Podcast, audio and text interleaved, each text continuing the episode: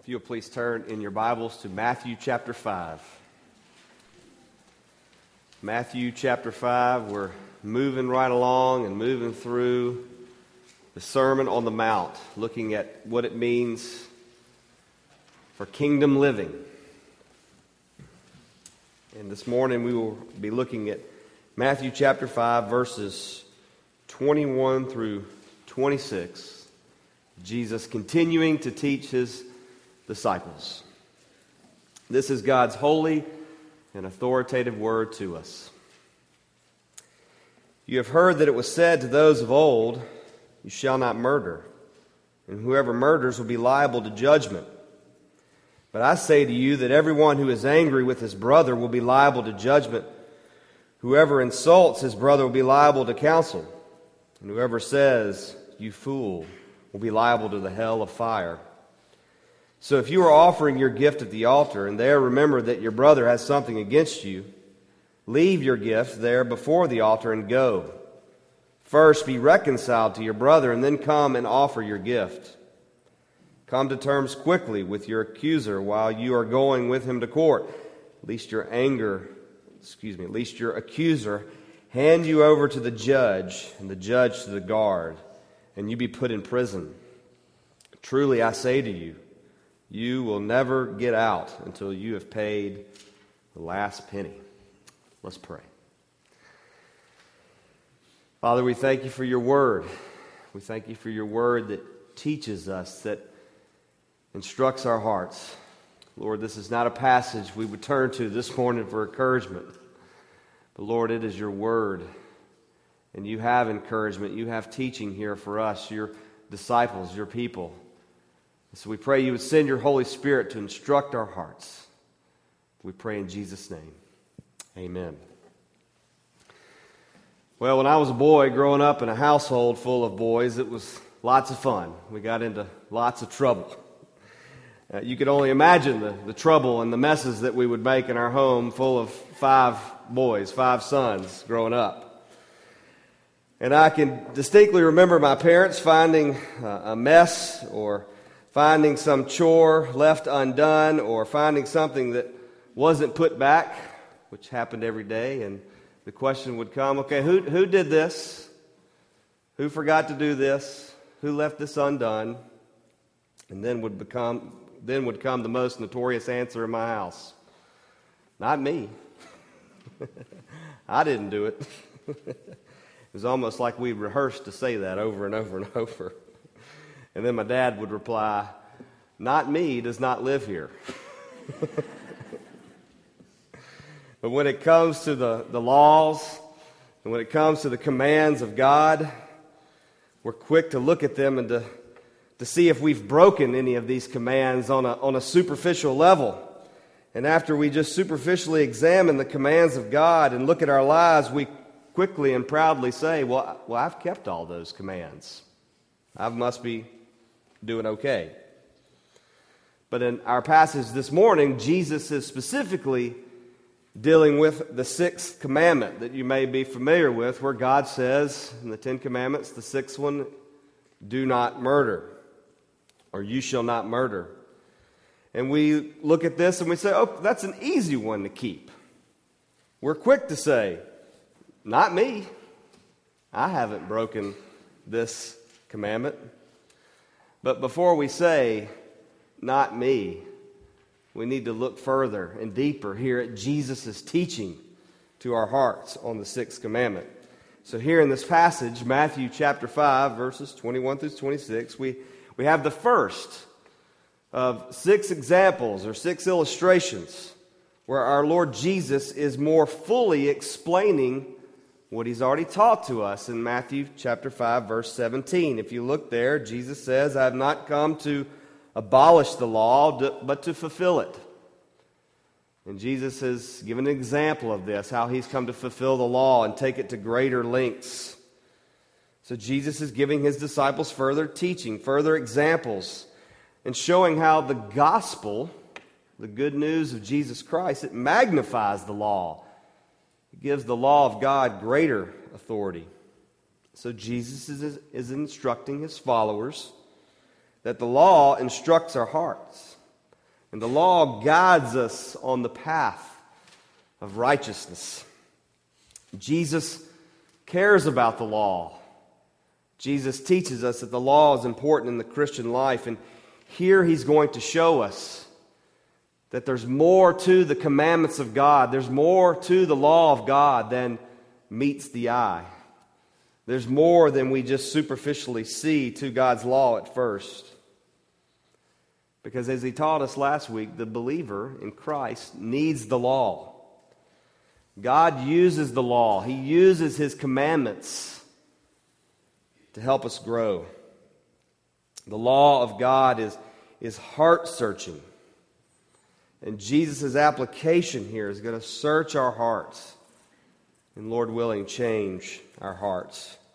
So rather than abolishing or disregarding the law, Jesus comes now to give it fuller meaning. Fuller meaning. There's more than just do not murder here. There's more than just taking someone's life. And that's crucial for us today, for disciples of Jesus Christ today. Understanding the role of the law in the Christian life is one of the most crucial issues of our time. And as I quoted last week from Pastor J.C. Ryle, who said this The law of the Ten Commandments is God's eternal measure of right and wrong.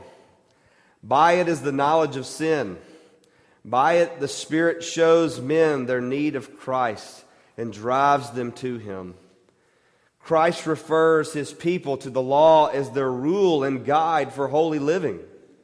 In its right place, it is just as important as the glorious gospel. It cannot save us, we cannot be justified by it, but never, never let us despise it. The law is important in the Christian life. So, as we come now to this passage, Jesus means to teach us how specifically we are to love the law and to keep the law, specifically the sixth commandment. And so, I want us to examine three different areas of Jesus' teaching here on the sixth commandment. The first is the meaning of the sixth commandment according to the religious leaders. The second is the meaning of the sixth commandment according to Jesus. And the third, we'll look at the application, Jesus' application of the sixth commandment to our lives. So look with me there in verse 21 again the meaning of the sixth commandment according to the religious leaders. Look at what Jesus says in verse 21. You have heard that it was said to those of old, You shall not murder, and whoever murders will be liable to judgment. At first look, we read that and we think, well, that looks just like Scripture, because it is. This is a saying that Jesus said was said of old, where the religious leaders really took two commandments and smashed them together. They took the Exodus chapter 20, verse 13, the sixth commandment in the listing of the Ten Commandments. And then another instruction from the law of God in Numbers chapter 35, which speaks of capital punishment or the death sentence for murder. And so these were combined together. Here we see the justification for if you murder someone, there will be judgment, there will be a capital punishment. But it's very interesting to see how Jesus introduces this statement that was said of old. He says, You have heard that it was said to those of old. This is rather different from other places where Jesus, Jesus quotes Scripture, specifically Old Testament Scripture. And as you've read the Gospels before, you may have noticed where Jesus normally introduces Old Testament Scripture by saying, It is written. And then he, word for word, will quote a verse from the Bible, from the Old Testament. Here he says something quite different than it is written. And this is an important distinction to notice here that Jesus uses because he is not referring to the biblical text of Scripture. But rather, when he says, You have heard it said of old, he's actually referring to the teaching of the rabbis He's referring to the teaching of the, the scribes or the, the Pharisees. So when it says, You've heard it said of old, he's not necessarily quoting Scripture. He's quoting what the rabbis, what the Jewish leaders, the religious leaders would teach. Why did Jesus do that here? Why is he making this distinction by saying, You've heard it said of, of old? Well, at some point in the history of God's people, specifically in the history of the Jews, the teaching of the rabbis, which rabbis were often Pharisees and scribes, not always, but often, the teaching of the, the rabbis became superior to the teaching of the scriptures. So the way that you lived out religious life and you, you studied theology, it was really based upon the, the teaching of whatever the rabbis said instead of what scripture actually taught. And this was and is, continues to be one of the, the greatest errors in Jewish thought and Jewish belief. If you were to go up to a Jewish friend of yours now and wanted to point him to the Old Testament to show him that Jesus is the Christ, the Messiah, you wouldn't get very far with them because a, a, a devout Jewish believer who would study theology, who would study religion, would go to the rabbis, not to the scriptures. So here, though, Jesus is quoting the rabbis, but we shouldn't be surprised here that what Jesus quotes here that was said of old does contain elements of Scripture. It does contain portions of Scripture. But Jesus is making the point here that their understanding, the, the, the rabbis, their understanding of the sixth commandment, it doesn't go far enough. The teaching of the Pharisees was easy to obey superficially. Because if you didn't just take out your gun or your knife or your hatchet or whatever and murder someone, then you were keeping it. And everyone could go on their way. They like to the Pharisees like to make it real simple and real superficial so they could say, hey, I've kept this. Not me.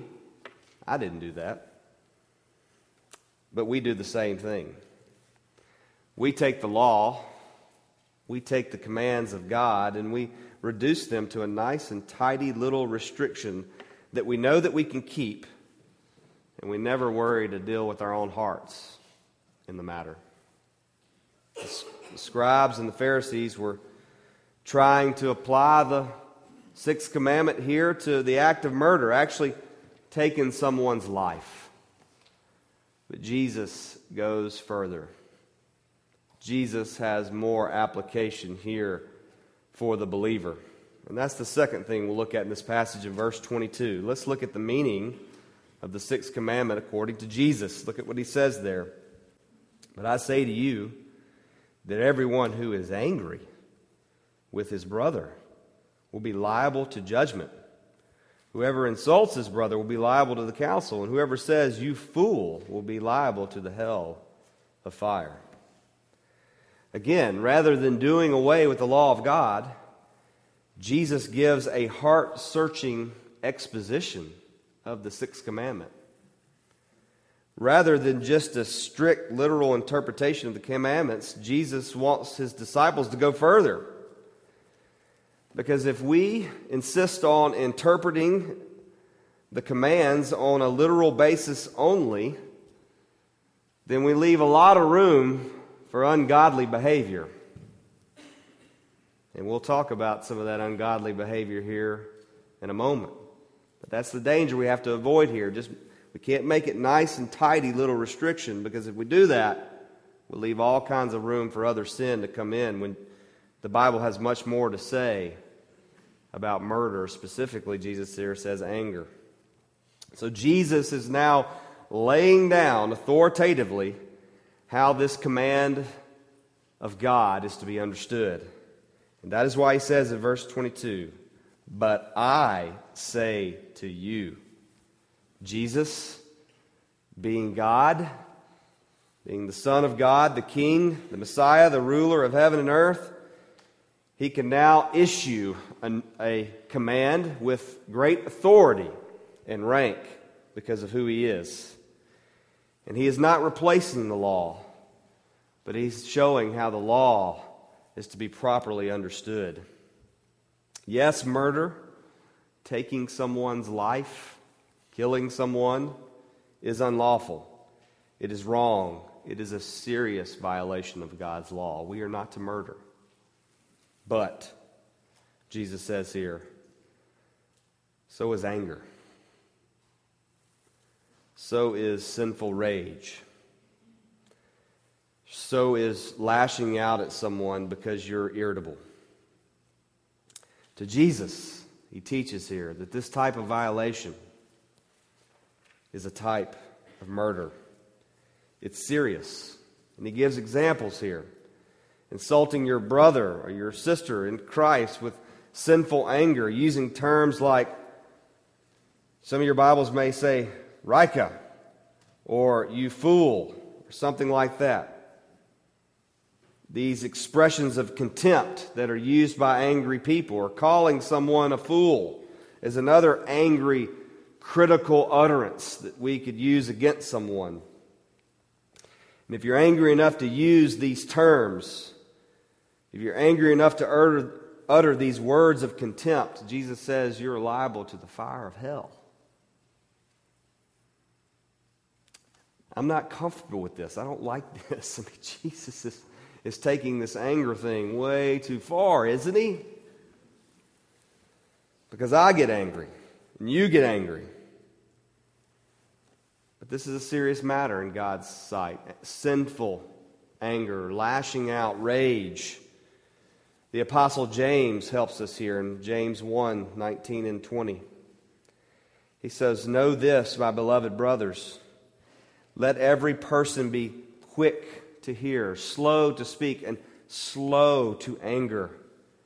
For the anger of man does not produce the righteousness of God. So, what is Jesus' meaning of the sixth commandment? What is he saying here? Even sinful anger, even losing your temper, hate towards your brother and sister in Christ, character assassination of those whom you know and are affiliated with, all of these are violations of the sixth commandment animosity, harboring a grudge, gossip, gossiping about someone, showing spite or hateful jealousy toward others is a form of murder. This is not the way of kingdom living. And this is not the words that we wanted Jesus to hear because we want to be like the Pharisees. We want to keep it nice and tidy and simple and say, that we have not murdered. But we can't say, not me. Because when it comes to examining our hearts against the law of God, we must go further. Because anger does not produce the righteousness of God. Jesus is not placing these various violations of the sixth commandment on a scale He's not saying that gossiping about someone is literally as bad as murdering someone out of anger. It's not what he's saying. But Jesus is instructing his disciples, he's trying to make a point here that our sin in relation to the sixth commandment is far more serious than most of us assume. And we need to recognize this that our sinful anger is a serious matter in God's sight. So, what do we do? Let's look at the third thing here in this passage in verses 23 through 26 as we see how Jesus applies the sixth commandment to kingdom living. So, in these remaining verses, Jesus shows us what the Christian example is to be. How is the Christian to respond in the place of anger or animosity toward others? So Jesus is going to show us what real sanctification looks like. He's going to show us what kingdom living looks like in the Christian life. It's not just putting off sin. It's not just saying, don't murder, don't get angry. It's putting on righteousness. It's doing something that God calls holy and good and righteous. So, what is the righteousness that we're to put on? We put off anger, so what do we put on? What is the righteousness that God requires here? And this teaching of Jesus is reconciliation. Rather than anger and hate toward others, we are to engage in the ministry of reconciliation. I love it how Jesus doesn't say, Don't be angry, stop it. he doesn't say that. He says, You're going to get angry, you're going to lash out in sinful rage. So, what do you do? How do you pursue the righteousness that God requires? Will you pursue reconciliation? Sinclair Ferguson says this He says, The principle is clear. Right relationships with others are part of the meaning of the commandment not to murder. Jesus wants us to pursue righteous relationships, a right relationship with others, and that's part of the meaning here of the sixth commandment do not murder. And so he gives a couple of illustrations here a couple of examples of uh, how vital it is to love our neighbor and to be in right relationships with our brothers and sisters in Christ. And again, by these two examples, Jesus is not saying, don't ever be angry, or don't ever get mad at anyone. Jesus is illustrating the principle that sinful anger, sinful rage, sinful hate is not the righteousness that God requires. Rather, kingdom living is about reconciliation. What is reconciliation? It's restoring friendships and relationships. That's what kingdom living is all about. That's what reconciliation is all about. Seeking to restore right relationships and friendships. So in the kingdom of God, reconciliation, it's, it's paramount. It's, it's one of the most important things. It's at the heart of the very gospel. And we make it important in our lives by removing any obstacles in our lives and our hearts that could possibly create animosity between our neighbor because as we as we know as we all know animosity those strong feelings of hate that we have at times it's it's like a time bomb isn't it? And if we keep harboring those feelings of hate and anger and rage and animosity then that bomb will go off. And the blast radius of that bomb will go out and it will affect all of our relationships. It will bring us out of accord with our Lord and God and out of accord with our neighbor. So, Jesus says, like the one in this passage who's going to offer their gift at the altar as an act of worship, it is important that you enact reconciliation, that you that you drop what you're doing, Jesus says, and first be reconciled. Then come and finish your offering. Reconciliation is so important that we must seek it immediately, urgently. It's necessary. So, what Jesus is saying here is that as much as possible, remove any basis for anger and frustrations in your relationships before anger festers before it grows, and before it leads to a breakdown of any relationship that is strained. And we know this by experience, right? The more angry and frustrated we get with somebody, it doesn't just go away. It gets worse the longer that we leave it there, the longer that we do not let it go unnoticed or undealt with. Let me give an aside here to verse 23 and 24 about some wrong teaching that I've heard on these verses, and some wrong teaching, unfortunately, that I believed early in my Christian life. And we have here an example Jesus gives of an Old Testament Jewish believer going to worship Yahweh God by an offering by a sacrificial offering, a, a, an animal. But some have wrongly applied this example and say that Jesus is teaching that if you have anger in your heart towards someone, or if you have some animosity in your life right now, then you should not take communion until you've resol- resolved that relationship. I've heard that taught. I've heard that says, don't come take supper unless you have right, righted every relationship in your life. Well, then I'm disqualified. every single time. And that is not what communion is about. That's not what Jesus is referring to here. Communion is a means of grace. Communion is a means of showing us our need of Christ and a means of showing us the necessity of reconciliation because God has reconciled himself to us in Jesus Christ.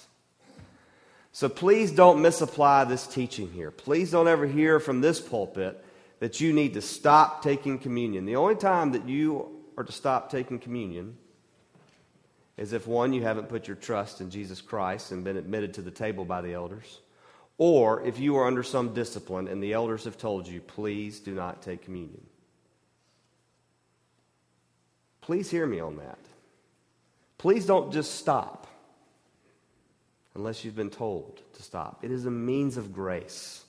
Christ used it to spiritually nourish us and to show us our need of Him and to show us He has been He has reconciled us, and so we need to go and be reconciled to others. Reconciliation is not only a necess- necessary application of understanding Jesus' teaching here, but it's to be our urgent response toward others. That's why Jesus says in verse 25, Come to terms quickly. Reconciliation is an urgent matter, it must be done here and now. And no doubt, in many of your circumstances, with your coworkers, with your neighbors, with your friends, with your kids, with your spouse, reconciliation will be costly to you. It will humble you. But the scripture says we must not let the sun go down on our anger. We must not give the devil a foothold to let that anger grow and fester. And even put ourselves in the position, Jesus says, that if you let it grow and fester and do not come to terms and do not reconcile with one another, you may find yourself in prison and not able to get out until the last penny is paid. That's scary to me. And this, this teaching is not just for adults. Children, teenagers, this is for you too. Jesus has a word for you too here. How in your life, how in your heart have you had feelings of anger and hate toward a friend, or maybe even toward your parent, or toward a teacher? I know no one here gets mad at teachers, right? Jesus wants you to deal with it. Jesus wants you to deal with the anger in your heart. And the way you deal with it is you see the gospel, you see how God has reconciled himself to us, and then you go to others and say, I'm sorry. Will you forgive me? Because that's what this teaching teaches us most of all. Jesus is showing that our greatest need is to be reconciled to God. Who could possibly keep this commandment now that we've looked at what Jesus has taught us? Who could possibly say that I have never broke this commandment as Jesus applies it here? No one. We have all sinned and fall short of the glory of God. We have all had anger and hate and murderous hearts. So, what's the remedy? What do we do when we realize that we've been sinfully anger, angered? When we have harbored grudges? When we have seen that we have willfully broken this commandment as Jesus applies it here? What do we do? we run to the gospel. Turn to 2 Corinthians chapter 5 as we close. We run to the gospel. In 2 Corinthians chapter 5, verses 17 through 20, the Apostle Paul further elaborates this reconciliation that we're to live by. 2 Corinthians 5, verse 17 says, Therefore, if anyone is in Christ, he is a new creation. The old has passed away. Behold, the new has come. All this is from God, who through Christ reconciled us to himself and gave us the ministry of reconciliation. That is, in Christ, God was reconciling the world to himself, not counting their trespasses against them, and entrusting to us the message of reconciliation. Therefore, we are ambassadors for Christ. God making his appeal through us, we implore you on behalf of Christ, be reconciled to God. God has reconciled himself to us in Jesus Christ. And that is what this table means. And therefore, let us be reconciled to one another. Let's pray.